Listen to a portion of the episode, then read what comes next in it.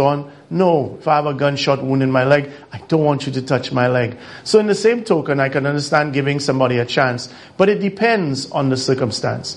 Now, you have right now independent, you have senators, independent senators, government senators, and you also have um, opposition senators. Opposition senators can give you some clue as to how they would represent you if they were MPs. Independent senators also. But the government senators have a distinction in that they can be made ministers. And Fortuna for Belrose, for example, is a minister. Mary Isaac is a minister. Hermangild Francis is a minister.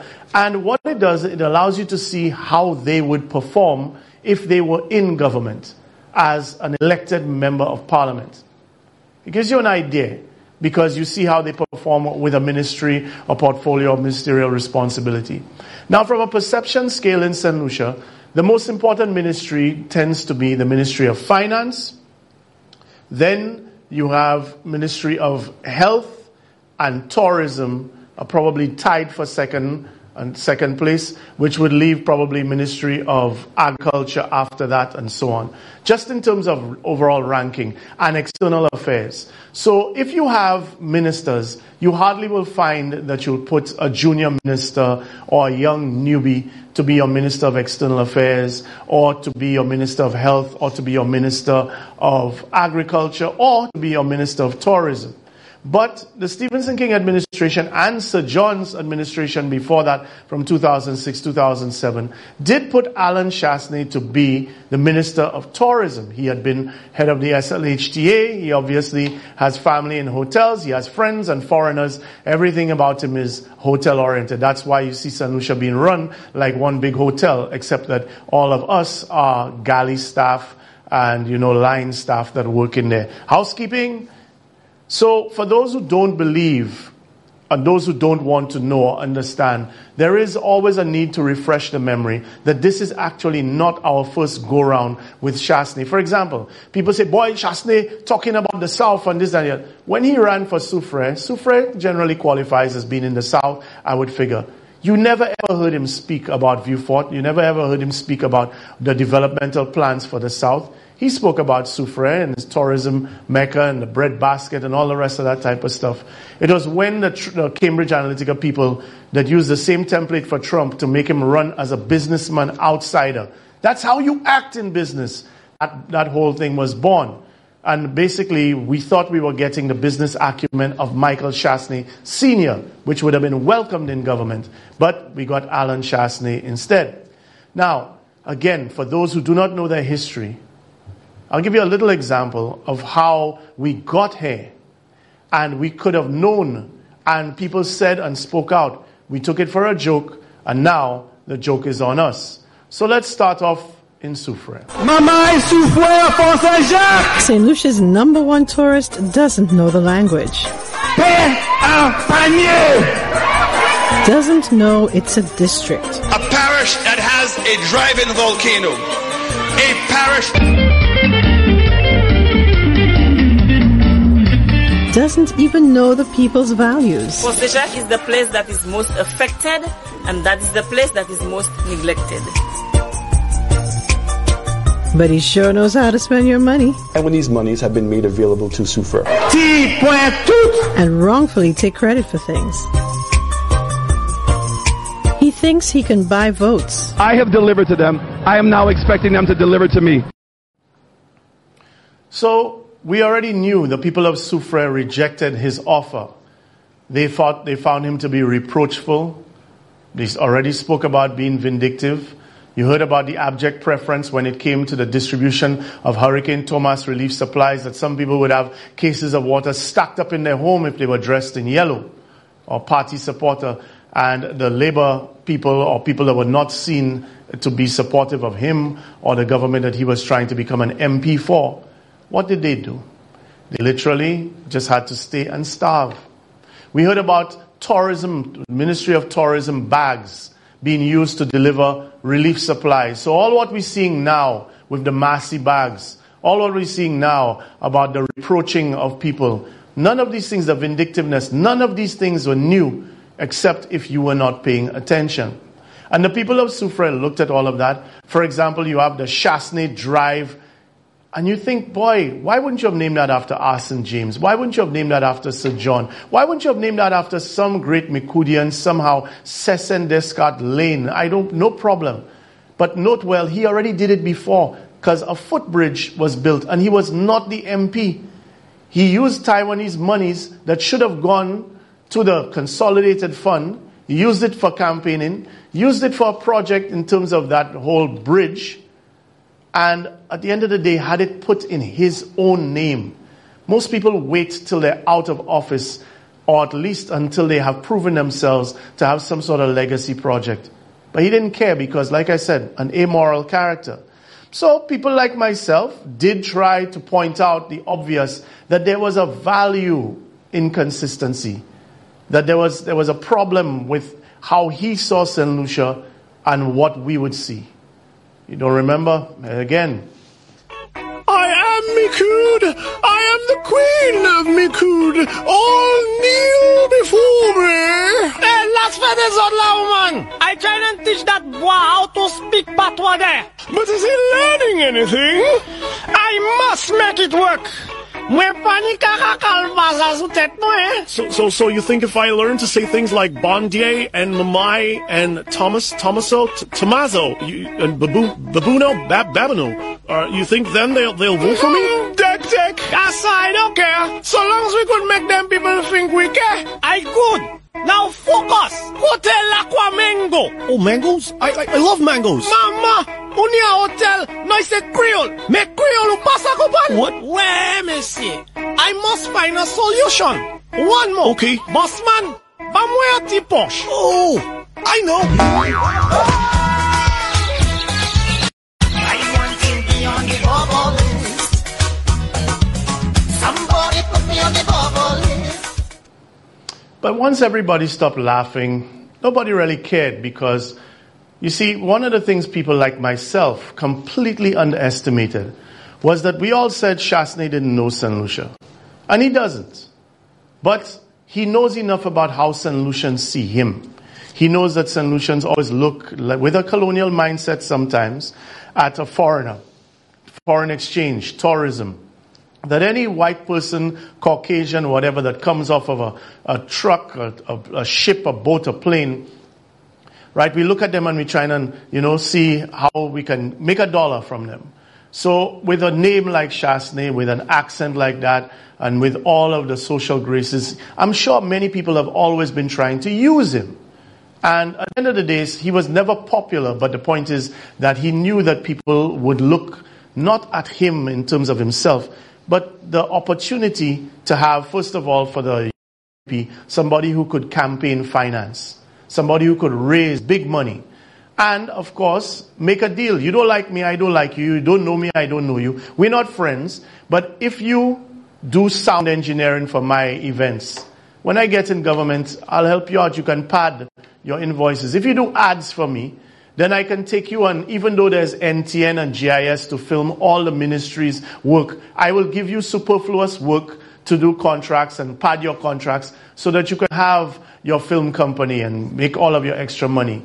And, you know, that basically was the standard operating procedure with everybody. Most people, whether it is Romanus Lansiquot, Kenny Anthony, my father, Remy Lesmore, you name it, all had Stephenson King right down the line, Sir John right through and through. All had people that they grew up with that loved them. But even the elite class of St. Lucia, or for lack of a better way to put it, let me put it in artfully, white St. Lucia, because the majority of, of them are generally in the upper echelons of society in St. Lucia, not in other islands necessarily, right? They also told you that he was relatively not Alan, but alien, because he would just come to the yacht club and goofy, goofy basketball was the only thing he could talk about, right? And then you hear that, like I said, the different schools, Compre, College, Donata, and everywhere in between, send him over to Martinique for school. A.G. Simpson can tell you a lot about that from him going over every day in Soufrière. He even told Sportsmax that he used to ride a horse to school. So I can't doubt any of those things. But the bottom line was that he knew that it was a transactional thing. And there's a saying, exchange is no robbery. So all those who wanted to use him they could use him. All of us could use him as long as we voted for him. And now the tables have turned.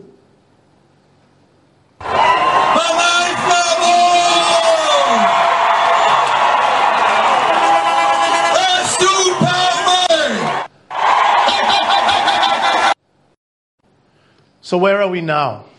Now, this not being the first go around, we're actually on the second go around, and with the help of Cambridge Analytica, it looks, or Emerdata, whatever they have themselves down as, it looks like he's going to get a third chance. It looks like he's going to get another five years, unless St. Lucians steel their nerve, steal their resolve, strengthen their resolve, and come to the conclusion that this is not about red versus yellow, but this is about right versus wrong, which is something that myself, Richard Frederick, Cuthbert DJ, and many others, Stephen King and others, have been preaching. As to whether it's getting through, I'm not sure. I can only hope so. And you have the examples glaringly every day. But I want you to think about it. We went from laughing at him, and now around the region, we are the joke. But folks, we wanted change. And we got change. Even the name of St. Lucia Chastanet has changed. You don't even know that? Juste non simplici. Qui pas fait ici. Monsieur qui pas s'identifier avec nous. Monsieur a juste changé non simplici. Nous connaissons simplici comme simplici.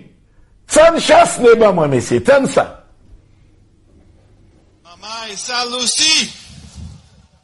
Mama e salousi. Mama e salousi.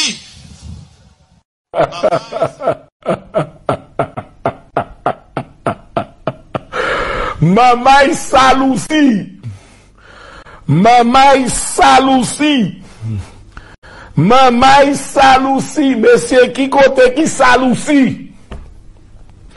Where is Salusi? Mwen vle sav ki kote Salusi ye. E Salusi se yon kote e seplisi. Mamay Salusi. Mamay Salusi. And you see, it's about your priorities. Not just his, but yours. In the same way that he was prime minister for over a year and a month before he decided, after a Labour Party protest in Castries, to then go to visit St. Jude's and Victoria Hospital. But he was able to fly all over the world. All over the world. Run up the credit card, more the, the office of the prime minister's credit card. He, he went over Kenny Anthony, what Kenny Anthony had charged on that credit card. In five years, Chastanet did it in less than eight months. There's a year's breakdown, but in less than eight months, he had already run over that. What's your priority? Now, we are all up in arms now about how he doesn't understand us. He doesn't represent our values. He never did. Although, maybe he did. Maybe Chastanet is a reflection of us, that we don't respect our values. Maybe this is a teachable moment in history that we put somebody whose own values and own immoral behavior are so antithetical to us now, but at the end of the day, isn't the truth of it that basically at the time we were well open and happy to make a deal? It cannot just all be about Kenny Kenny and get Kenny out. That's not what it all was. Some people said, hey, this is a businessman, we're going to make money. And you see, the logic or the immoral posture of let's make a deal is like this. I will tell you, blow up one of the pitos. Go to Industry Choiseul and blow up one of the pitos there. Right? And you tell me, never, that's my patrimony. But if I give you the contract and I give you a company like Fresh Start, hey, that's business, you have to take it. That's how I like them fellas, but I have to take the job. That's work, that's business. And that allows for everything to be conflated. So look at the United States right now. As much as there are deaths left, right, and center, they're pushing to reopen because business must go on. In St. Lucia, we have a much better argument because, according to the health officials and the Prime Minister, we have, for the most part, contained the virus. So, if we don't open up to the, for tourism, but at least we open up our general local economy, it seems to make sense. But again, the point that I'm making is, now we have to ask ourselves, because we're on the cusp of re-electing him, and I'm not talking about the UWP. UWP stands for what it stands for, or maybe it stood for what it stood for, because people like myself personally believe that the United Workers' Party died with Sir John. You can't say Girodi, Compton continued on. Stephenson King just let it fetter down and bleed itself out. And now Shastney and them just picked up a brand name and a color and they're trying to pimp it out. So much so that last week, Shastney actually tried to go to Compton's house in Maho, his private home in Maho and his estate, uninvited with government security and everything. And he was refused entry. Now, you ask yourself, what could he? He probably wanted Cambridge Analytica again, wanted to take photos to show that he was in the land or in the home of the real general, of the father of the nation, of the Bapipi, Compton you know, and try and make you buy that same bullshit again. It's the same way they reintroducing racism. It's the same way they reintroducing classism on their terms. It's the same way they're telling you about his tough love. It's the same way they're trying to reshape his image by recycling photos from 2015 of him playing football or of him playing cricket. You know, that type of stuff, playing dominoes. It's all the same gobbledygook. But the problem is the consequences of the disconnect. Because now even those who support him he can't connect with. So ask yourself, St. Lucia, can we go another five years with a disconnected prime minister on his own agenda while even his greatest of supporters cannot communicate with him?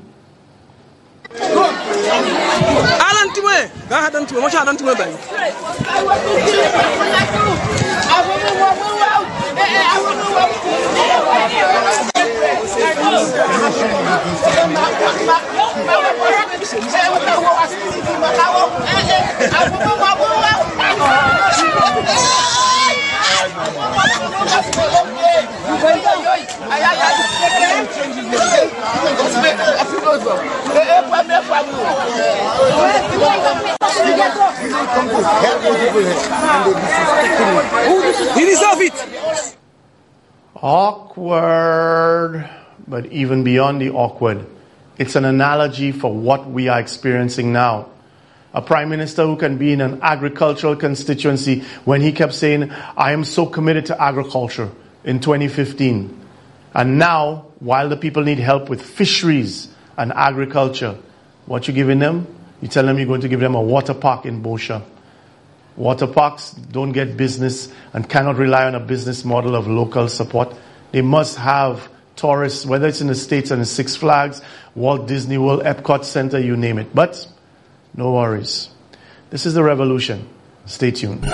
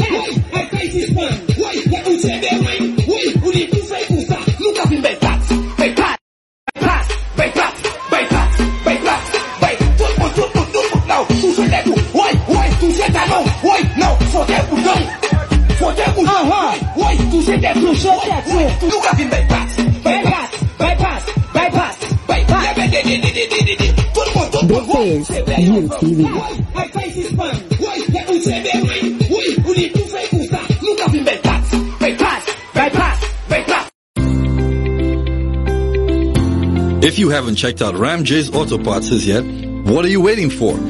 We stock a wide assortment of older and newer model popular car and SUV parts. Suzuki, Toyota, Mitsubishi, Honda, Nissan, Mini Cooper, and lots more. That's not all. Ram J's also stocks truck and heavy equipment parts. And if that won't help you, we also do heavy equipment rental to keep your downtime at a minimal. Ram J's Auto Parts is located Massade Industrial Zone, Gros Islet. Contact us 450-0495 or 716-1400 or email ramj35 at hotmail.com. Tip of the day number 7. Avoid using unhelpful coping strategies such as tobacco, alcohol, or other drugs. These can worsen your mental and physical well-being. Need help and support?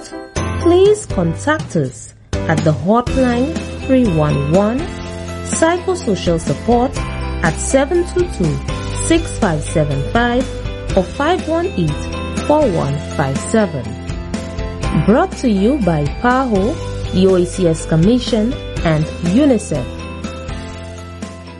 Oh, It's E. Kelly. oh baby, pour me water, mm, holy water, mm, quench this fire. Yeah, uh-huh. Pour me water, some holy water, make it quench this fire. Everybody want me, make I no fall in love with you. But I no answer them, I tell them say na you. Right now you come and then you play me for a fool. I'm out here wondering waiting I do.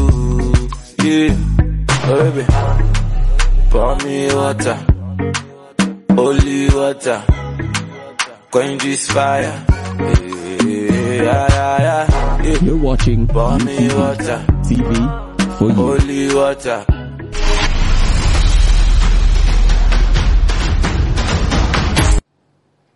Welcome back and thanks for staying with us. Those of you locked in on 92.1 and 91.1 Hits FM. Also, Hits Radio, those of, those of you locked in on UTV 124 on Facebook and of course UTV 124 on Instagram. IG, thank you for being with us as well. Folks, the saying is, you cannot serve two masters. You cannot govern effectively for the people of St. Lucia and at the same time be trying to line your pockets in blatant, brazen corruption. One must suffer.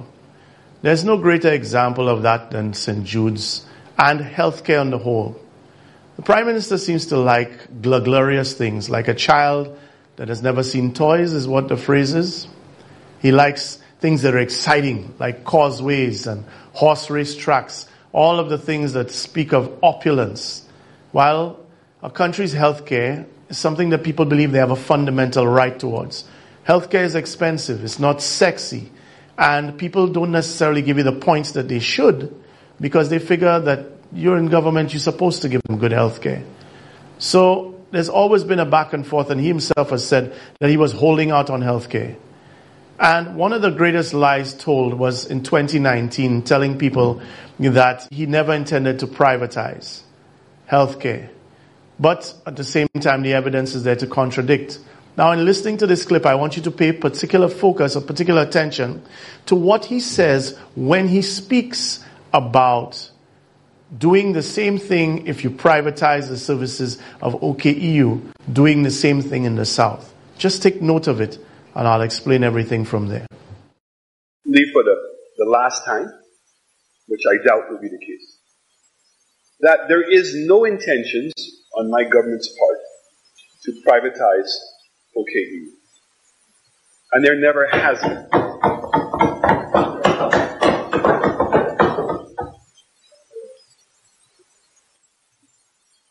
So hopefully, again, I'm on record. I make, a, I make it publicly known clearly that there is no intentions to be able to privatize OKE. Okay? So, this sinister perspective, Mr. Speaker, by members of the opposite side, to, to look at something that is a simple issue, to, to, to, to deep, dig deep further to believe there's some alternative motive other than simply protecting the workers of St. Lucia, I have to say to you, is farcical. Speculation is rife that the Owen King EU hospital is being privatized, with assertions coming from various sources, including former government ministers. Prime Minister Alan Shasley has shed some light on the situation, indicating that the involvement of a third party for the operations of the hospital is indeed in the cards, but will not reveal specifics. This coming a few days after a memorandum of understanding was signed to with the EU, where the Prime Minister indicated that the government has been doing and will continue to do all in its power to have the facility finally opened in its entirety. We are in advanced discussions with a, a third party um, to uh, take on certain responsibilities in the in the hospital. The first one really is the radiology center. Um, and then we'll be following up with that with hopefully a comprehensive management structure. Um, and then once then that's completed, we'll also then include the hospital in the south. But underlining whatever agreements we have is being able to change some of the fundamentals in solution. Chastanet says he anticipates the opening of the Owen King EU by the end of 2018. Privatization of the hospital, according to the Prime Minister, is the preferred route. Made, made that, we've made that point clear, is that we have, would prefer to go into a private structure. We've made that point clear, is that we have, would prefer to go into a private structure, a private structure. La la la. We've made that point clear, is that we have, would prefer to go into a private structure. Solutions. The truth is what you believe the truth to be.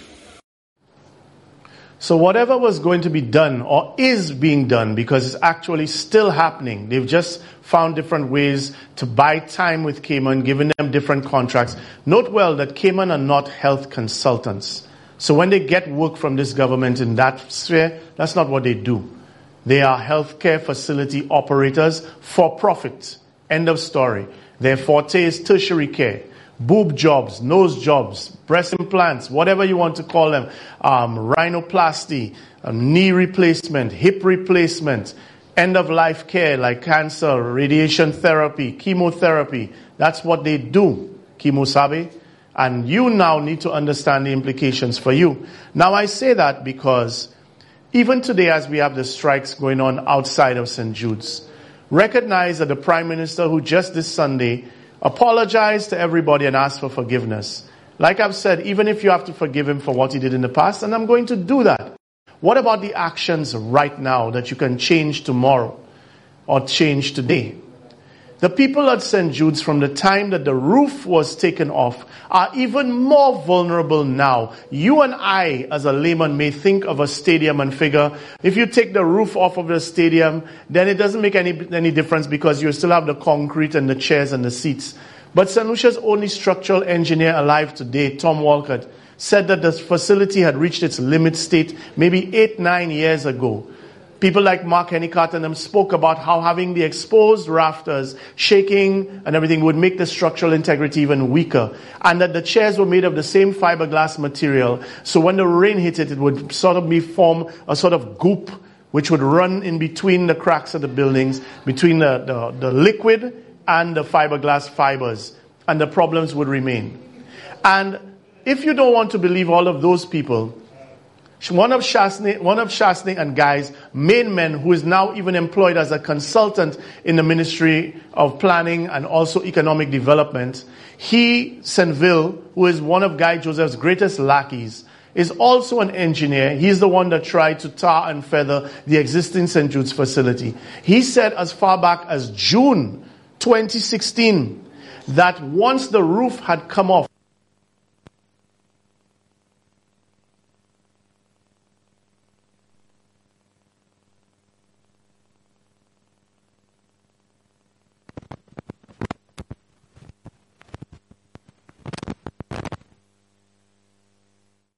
The consultant engineer stressed that the roof is already compromised and it is better to come down in a structured operation.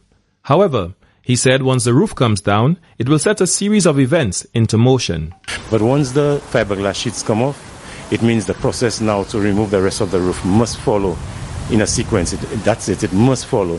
So um, the, the moving of this, the hospital from this facility, it must happen. Once this sheeting comes off, that's it this, this, the, the sequence of events, you would say, has started. So um, the, the hospital must be taken off from this stadium in the shortest possible time. So, where does that leave us? It leaves us knowing that from June 2018, this government should have taken the workers, the orderlies, the porters, the doctors, the nurses, and most importantly, the patients out.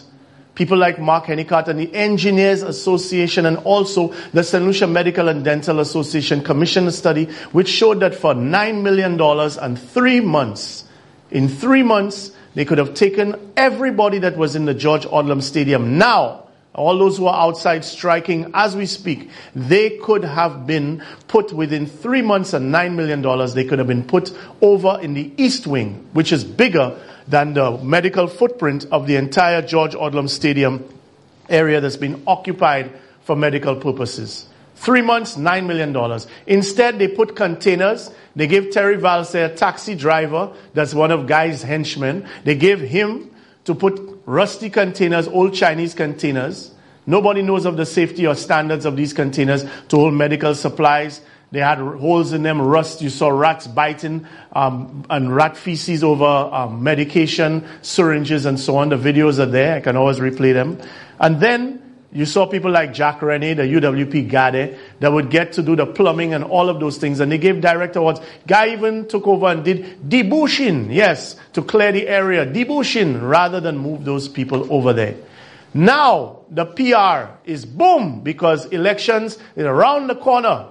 Around the corner. Not around the corner down the lane. Around the corner. So they promised they were going to finish St. Jude's after they stopped the project for two and a half years to do an audit. They gave one of their friends, FDL, $980,000 to do a technical audit, and they did 90% of financial audit, which could have been done for free by the audit department of people who are working, public servants, who are working in the audit department in the Ministry of Finance and Government. But instead, they gave it to a set of engineers who still did a financial audit. The audit never showed technically what it would take to complete St. Jude's, but on page 162, it does recommend the completion of St. Jude's in its existing form. But that did not suit Guy Joseph's narrative and Chastanet's narrative, so it never came out. Now, I don't know if you remember, Chastanet always spoke about how the Cayman City and Cayman Group always liked a hospital to be one big box. Just to be one big box. Well, folks, Here's your one big box. Once again, you are getting another dose of the same impressive renderings, something that looks nice and glorious. And then you have to drill down on the details. I'm very, very excited. And you know, look, we have two new call centers. Um, you know, Ojo is expanding, and then we have a new call center starting in the middle of June in, in Vieux Fort, which are creating jobs. Um, we're also seeing the employment from St. Jude's. I mean, St. Jude's is looking Oh, yeah, it's great. absolutely amazing. And again, you know what? That's a project that's, I think, going to break the back of all the naysayers. Oh, yeah. And when people see that hospital and see the, the, the standard of that hospital compared to what was being offered before, I have no doubt that all the pressure that we're taking, that people will go, go away. okay, wow.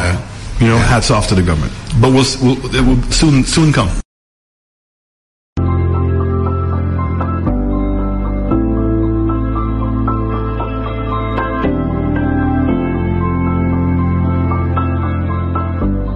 So we're at the entrance of the building. Um, that will be the main access point to the hospital from the St. Jude's Road. Um, that's where visitors and patients will be entering the hospital. And at the entrance, you, you, once it is complete, you will, once you enter the hospital, there'll be a, a very large lobby area with very high ceilings and also reception. And um, servicing this reception area, we have a ramp and two steps that will take you from the entrance of the building to the first floor as well as the roof. This new um, hospital we're building, we have actually three buildings. Um, we have a very large main building, and then we have two auxiliary. We have two auxiliary buildings. Um, the two auxiliary buildings, Block A and Block B, that that will house dialysis and physiotherapy. The main the main building, which is Block C, D, E, F, and G, that's where the main hospital function will be carried out. This is a very modern hospital, and um, we went. The, the designers went to in lengths to actually make sure that that all we have all facilities that are available to a modern hospital.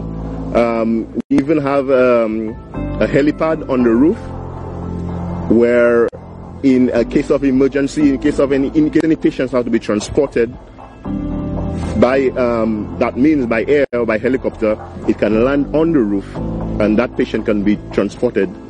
And we started in October, um, at the end of October. And right now we're probably about 80% complete. So the project, we, we divided the project into several um, phases. We have um, the structural phase, we have the cladding phase, we have the MEP phase. Right now at the structural phase, which involves just the skeleton of the building, which is columns, beams, slabs, and any other concrete structure. In all, we have six components in those structures, and we, we subdivided the, the works into groups of, there are 10 subcontractors executing those works, such that we could move as quickly as possible. I started here from the beginning. The first barrel concrete I put here, I put it. Yeah, I put that, right? And then from the time I started, I never had a problem with no worry. I moved from the building to formwork. From the formwork, so Peter called me and he told me he had something better for me. I asked him, what is it? And he gave me the dialysis building. And I started the dialysis building up to where you see right now. Well, under the project, we, we have a we had those contractors had their own crew. We have a steel contract steel contractor who had about 120 workers employed. Then each of the contractors may have about 15 to 20 workers employed with them. On, on average, we have about maybe 200 workers employed. The original completion date for the project was for that for that phase of the project, which is the structural phase. The original completion date was set at in the end of May since we broke the work down into several components, the work has moved quite quickly. We were ahead of schedule initially, but the COVID uh, um, set us back a little bit. We're looking at a new projected completion date of sometime in mid-July. That's for the structural phase, which is the actual skeleton of the building. Okay, once the structural phase is complete, we'll move to um, a second, the second phase of the project, which is the cladding phase. And then there's another phase which is the MEP, which is mechanical, electrical, and plumbing phase. And once MEP and cladding is complete, then there comes finishing and civil works phase of the project, which is roads and, and uh, the final completion of the project.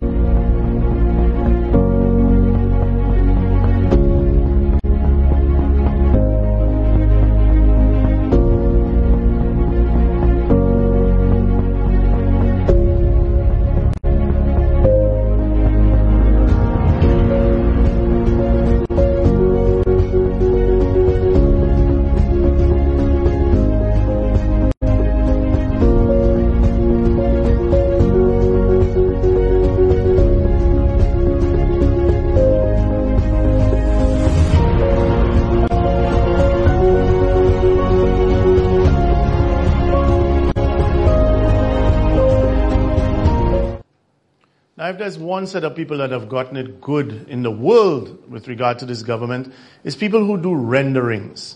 Because if there's one thing we've gotten, gone the days where you used to get an actual building. We really have renderings from DSH to market renderings to hotel renderings to airport renderings, seaport renderings. Now, of course, we have a wonderful, wonderful set of renderings there. And you have to say a big, massive thing. Looks like a mall Looks like it could fit probably about six to eight Daher malls inside of there. And then once you get past that initial wow, you then have to drill down on what is being said. The government says this phase, phase, right? The framework phase is 70% complete. The guy who was interviewed there, the main person who's been interviewed, the engineer, said you are 80% complete in the framework phase. And he expects to have the structural phase or framework phase completed by July. But that's only one phase. After which there is the cladding phase, then there is the mechanical phase, and then there's the finishing of civil works like roads and stuff like that.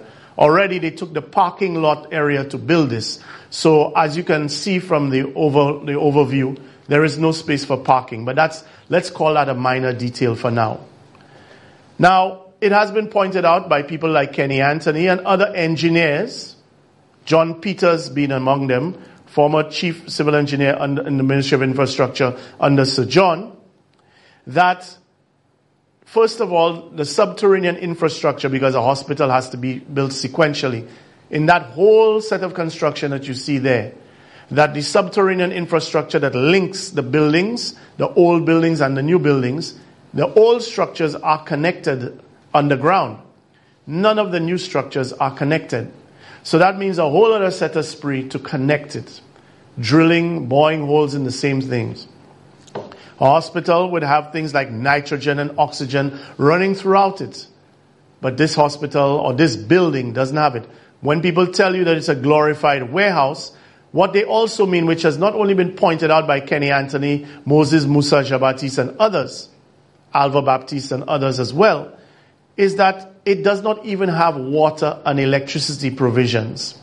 And even worse than that is that in the middle of a water emergency, where people need water for life, instead, all water that is in the south is being used for this project and the Wasco project. Now, the finish date is supposed to be somewhere like 2022, but they say they're going to finish it before elections, and elections could be as soon as August this year. So now they have changed the marketing. Cambridge Analytica changed the marketing to show you an impressive set of concrete and tell you that the framework phase, and you can see it on the Prime Minister's page on GIS and NTN and the government of St. Lucia's page, the framework phase at 70%. I'm even going to give it 80% as the man said a while ago. But note well, that is just one phase. Now, the people are going to be in hurricane season, those at the George Odlum Stadium, very soon.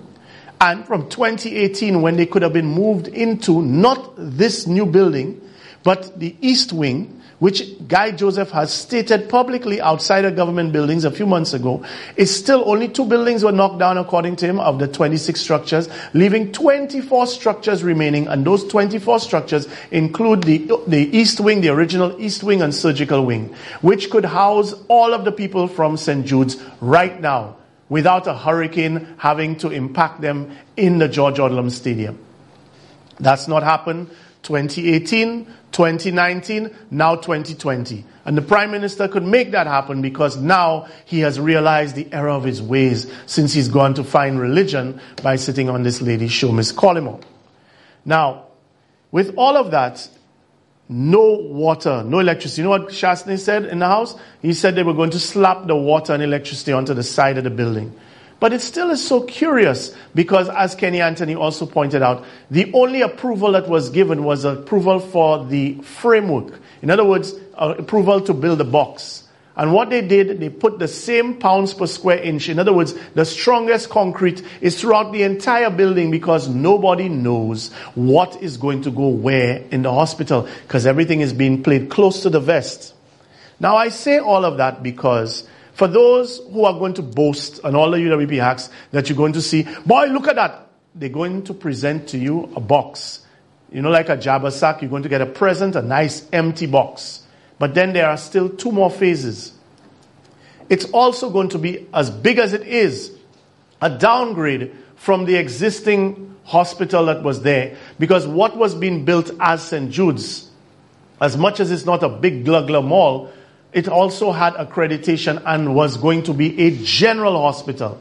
But as Guy Joseph readily admits, this is going to be a level 4 facility. And a level 4 facility is actually a district hospital, a downgrade. So if you have to do major surgeries, you'd still have to go up to OKEU. Now, Chastanet and them are waiting to win elections so they can fully privatize OKEU because the business model of, of Cayman is for tertiary care.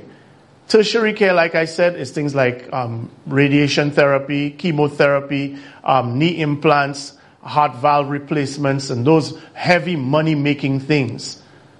But what we need in St. Lucia primarily is secondary care. Secondary care is when a plane crashes, God forbid, or there's a mass casualty accident, somebody has a gunshot wound, people in a car accident, something, a tendon is severed, or something like that, or heart surgery, or these kinds of things. Trauma for accidents, for people who have um, whatever, they can't, they get past first um, primary care where they go to a health center for diabetes or hypertension, they need secondary care. That's the point.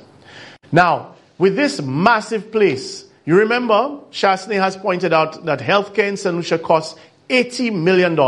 This is the same man that gave up $54 million in VAT, but he then said he could not find money to finance healthcare at $80 million. $50 million for OKEU and $30 million for St. Jude's as it was. With this massive building that still has to be connected to 24 other buildings existing, and is duplicating much of the same functions of the East Wing, the surgical wing, diabetic um, center, whatever, whatever, was already in the original building. In doing that, and those buildings were 70% complete. In doing that, not only is he duplicating that, but it means that operating that hospital is going to be an absolute impossible nightmare the operating costs range anywhere from 80 to 100 million dollars a year. And for all the 100 million that was spent on, between the Stephenson King administration, the Kenny Anthony administration, we are now spending another 100 million dollars and we're only getting to the end of the framework phase. Which means that to complete this hospital, they still going to need to get another hundred or two million dollars to go through Guy Joseph's um, cladding phase, mechanical phase, and financing civil works phase. So three more phases. But we'll only hopefully get the end of phase one. Now, you heard the Prime Minister say that they wanted for the South. The same thing they want to do for the North. Cayman knows that St. Lucia doesn't have enough of a population for them to make money. They have too many Maliways in St. Lucia. Even the middle class has been brought down to Maliway status under Chastanet. Everybody. Now they even want to tax your hustle, tax your little apartment. Now, all of that said, Cayman, the only way they can make money is if they have both facilities. If you are in the south, for some strange reason, they believe that it is, fi- it's perfectly fine that you have to go up north to get major surgeries because they're giving you a polyclinic. They have not connected any of the subterranean infrastructure. The building has no water, no electricity, and no DCA approvals for those things any which way. And are one or two approvals that they've got done by round robin. In other words, done over the phone and passed, not without any major consultation.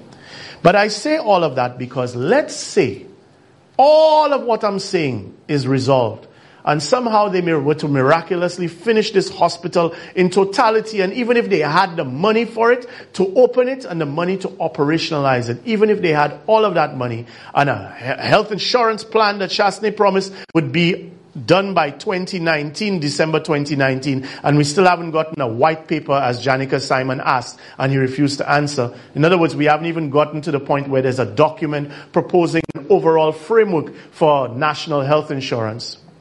The worst part about it is the building is not accredited. Now, folks, we have Mark Hennicott as an engineer who will explain what accreditation means. But simply put, if you are not in lockstep with an international agency, an international medical accreditation industry, the building could be built, finished, you could put all the equipment in there. Nobody is going to be allowed to legally practice medicine in it. I want to ask you, Mark. I want to ask you. Was your firm involved in the construction of HTS building? At One Fortune Studios? Yeah, yeah. Yeah, yeah. You all did that? We did that, yeah. Good. Was Neville. that Ne- Neville? Let's Neville. acknowledge Neville. Yes, yeah. Good I night, mean, Neville. It's, it's, it's the same. It's the same firm. and you all also did Coco Palm. That's right. Coco Palm is Shatley fatherhood, right? That's right. Good. All right. And the Candio informally, you know, Creole, the Creole one. The Creole one, We yes. that as Coco well. Creole. Coco Creole. Candio. So you all did HTS, you all did Coco Palm, you all did Coco Creole. Have a club. That's right. There was an interest in the in there as well. We did have a club You all did have a club. and the dive school. And the dive school. And Sandals Lasus. Yes, we did some work out there. The the back of house um, facilities. Very well. The only reason, the very simple and only reason why they must build a polyclinic in Vieux Fort is that they would not get accreditation for anything else. At this stage, you can only build a health center. That's all. It will not get accreditation to do any of the type of, of delivery of healthcare service that the George Odlum Stadium is offering right now.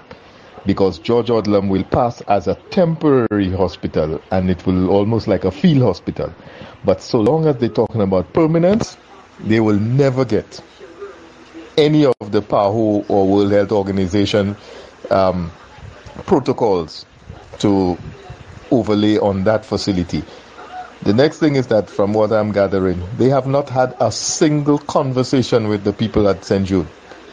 Now, you can't design a hospital and not talk to the user groups and the director of healthcare or the, the chief surgeon at St. Jude to, for them to guide you with their own protocols and their, their templates, medical templates for how you use every single room in that space. Given that they have not done so, and from what I gathered from the health planner, there even the Ministry of Health does not know what is going on down there.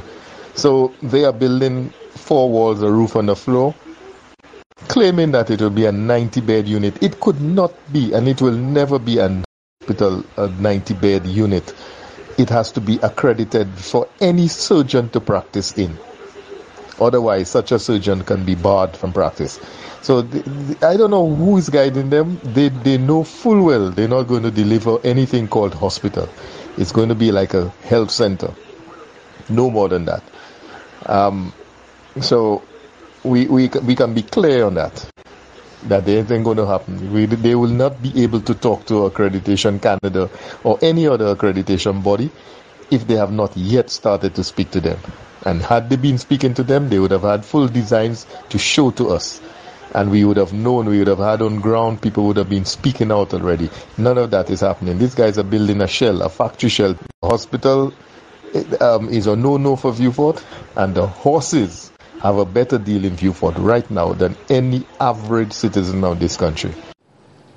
So you see, when you move past the glugla and the renderings, all of what St. Jude's was being that was being done at St. Jude's under Stephenson King and under Kenny Anthony had accreditation companies or um, bodies like Accreditation Canada, UK, and so on. And they even had commissioning teams, which meant that they were ready to open section by section because a hospital is built sequentially.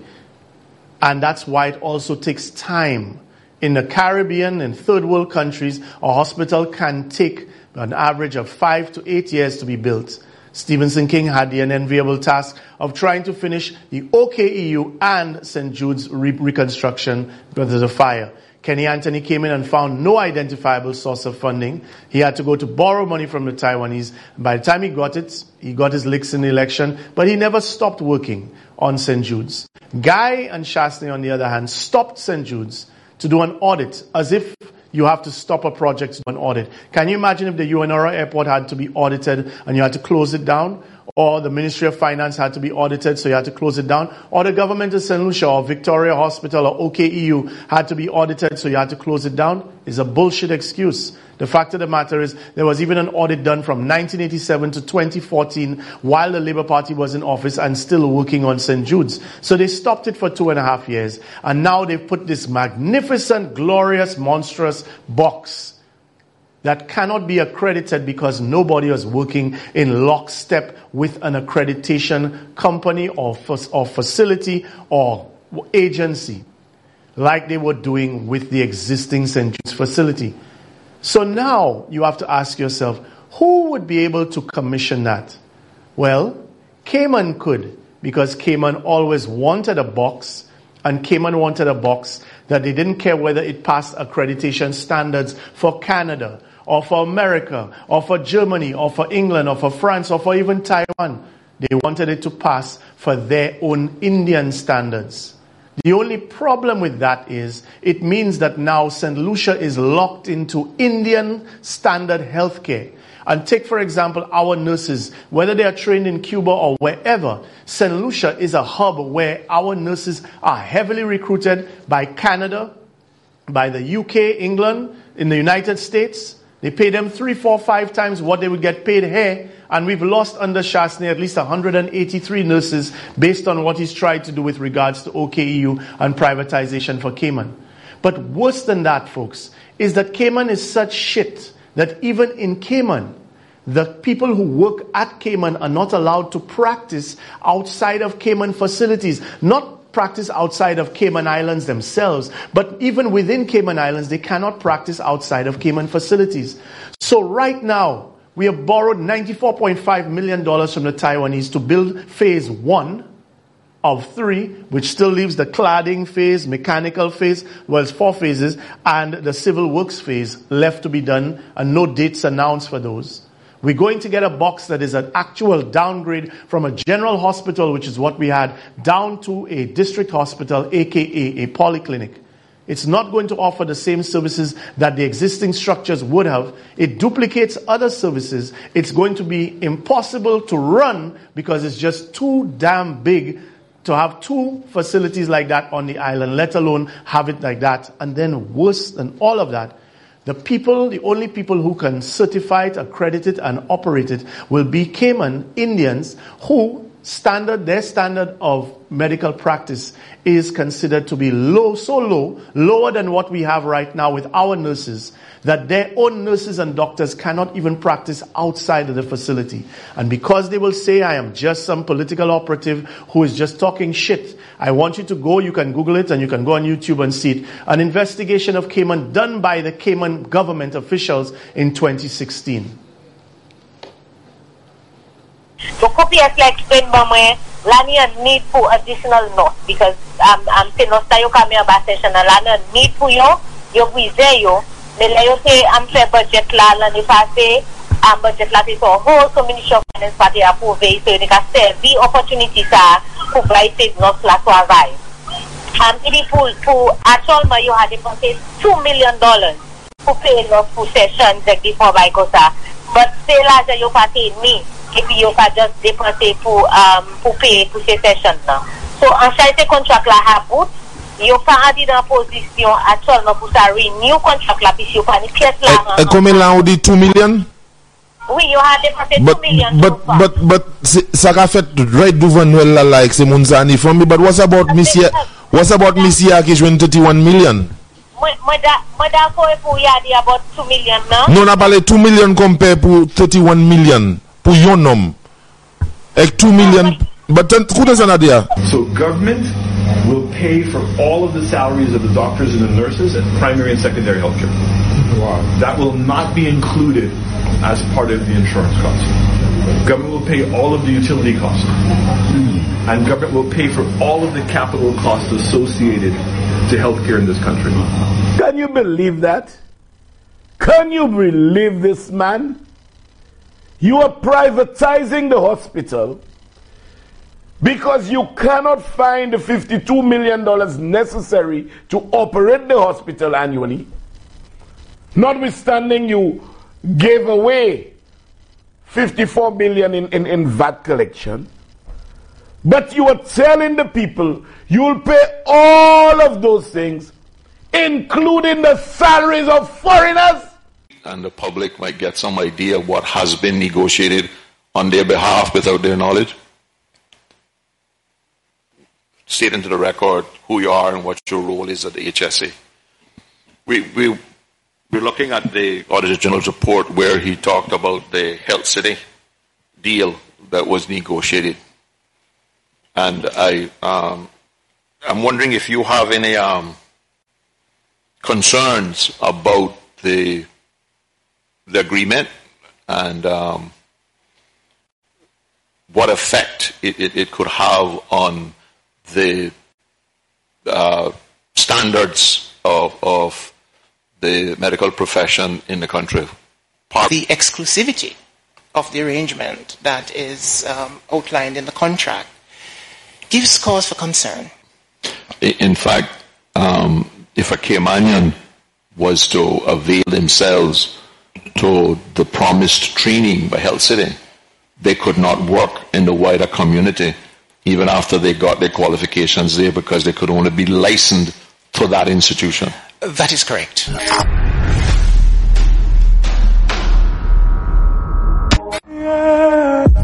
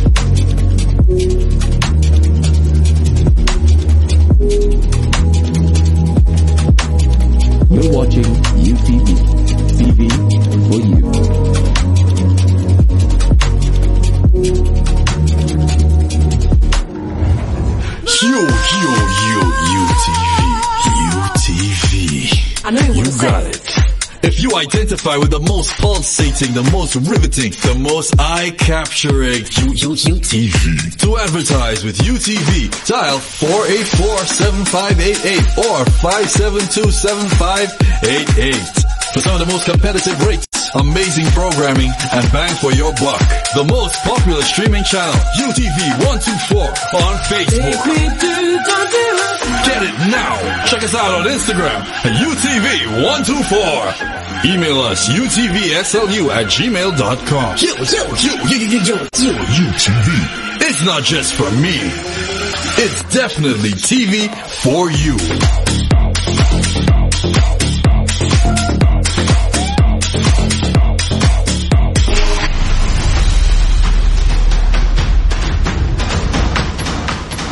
Welcome back, and thank you for staying with the revolution. Folks, yes, the Prime Minister has said that he is a leader of a counterintuitive government. But every day you put on the international news, whether it's BBC, whether it's Al Jazeera, whether it's MSNBC or CNN, and you realize just how counterintuitive it is for us to be the first island in the Caribbean breaking its ass to open ourselves up, opening our border for tourists from the United States, suggesting on protocols that they themselves don't even want to implement. And now, well, it's glaringly obvious to us, which it should have always been, that we have no control over global tourism or global air travel. We also have the huge contradiction of having a state of emergency preventing airlines from coming in legally because they don't fly. 99% of them don't fly into countries that are under a state of emergency. And a prime minister who has said that they have contained the health situation with regard to COVID, but won't open up for what can only be described as ulterior motives, extending the state of emergency all the way to September and saying it's because of things like to keep the Cuban doctors here. Well, right now the Cuban doctors have nothing doing. They should be teaching us salsa at this point. I don't know if we need up until September because I myself might need more work to help me do that whole step one, two, three, one, two, three.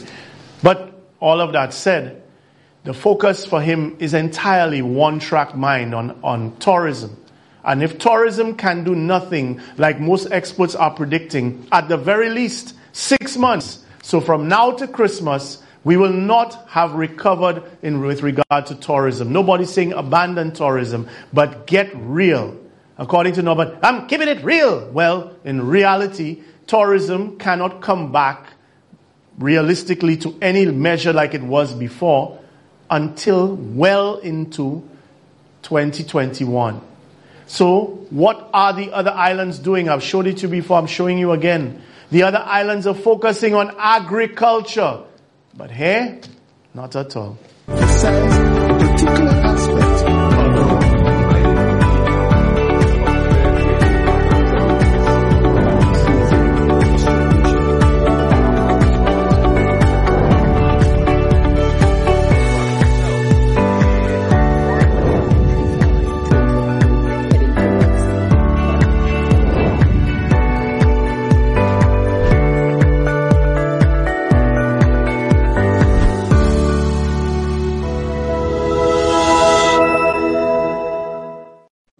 Want to say welcome to all of our listeners from across the Caribbean, and we have people from other parts of the world joining us as well. But what, what is the, the concern and where we are worried? We are worried on the dependency on tourism, as you all know. We are worried on the level of external debt that the countries have uh, and how this will affect the capacity of the country to be able to import the food that they import every day, or what other options we have to cope and to increase uh, the resilience of, of this country. So this table is showing what is the level of financial assistance needed by each of the islands to try to see how we can work with multilateral organizations like the IMF to find solutions to, do, to this. And the IMF is opening several mechanisms to support, in, in the sense to provide the financial support that will allow to cope for the period of the base of the U uh, of the recession that we will be facing. Why is so important? Because of the decline in tourism that will be affecting the region substantially there is a substantial collapse in tourism that will continue for a significant number of months because the only way that tourism will be reactivated will be if a vaccine is identified or if a cure is identified. And we know that the vaccine won't be available from 12 to 18 months. So that's the, the time of the lower part of the U shape that you will be facing and where we need to be careful about it. Not only that, that's excluding the, the recession. So let's assume that we find the vaccine, as some presidents say, by December the recession still will be there, and that will also be affecting uh, the, the, tourism. So, so we need to be thinking on those type of scenarios and how to cope with those. And, and the shock will be significantly higher. And now our expectation is that we are talking of a recession that will be more than 12 months, like initially was thought, that the recovery will be very fast. But this is not seems to be the case. From our earlier read of this process, whereas it, there are other factors that are involved, in terms of the agricultural supply or the food supply as at this point in time, we do not necessarily have a shortage. What we have is what I argue as a misalignment of demand and supply, which we therefore have to correct. So, but, but as, as we look forward at rebooting and treating with it, we have to ensure that we secure our supply chain in terms of strategic procurement. We also have to look at strengthening our, our, ability to anticipate and meet demand and set out the phase recovery um, processes. The CPO was uh, created by uh, decision of heads on the at the 18th special meeting in Trinidad and Tobago in 2018. And of course, by, by that, the, the heads uh, delivered on a commitment that was long contemplated by the region. The theme this morning we think is extremely important. And the way we want to, to do this is to say that there are some major issues that the region's grappled with for some time. And uh, at this juncture, we want to leave three key messages behind. I think the first one is that the next 10 years will be critical for the Caribbean. Uh, not just uh, because of the period that we engaged in, but, but it will define what the Caribbean looks like in terms of investment going forward. I think the second message is that the private sector's involvement in the unfolding scenario of growth and employment and economic activity is going to be absolutely indispensable. We call it a sufficient condition for success. And the third message really is that investing in agriculture continues to be a very strong strategic move. Uh, agriculture has been recognized and agri-food has been recession proof. And, you know, we now know the, the dictum of many, many countries that, that if, uh, if there is a recession, people must eat. If you don't have an organized marketing intelligence framework, you cannot properly calculate your return on investment. And what we are going to do within CARICOM, within the OECS framework, we are going to work to ensure that we address this matter by getting good production plans in place, getting the information available to all the stakeholders so that we are aware of what is taking place, not only at the level of production, not only at the level of export, but at the level of, level of the marketing and what is taking place in the marketplaces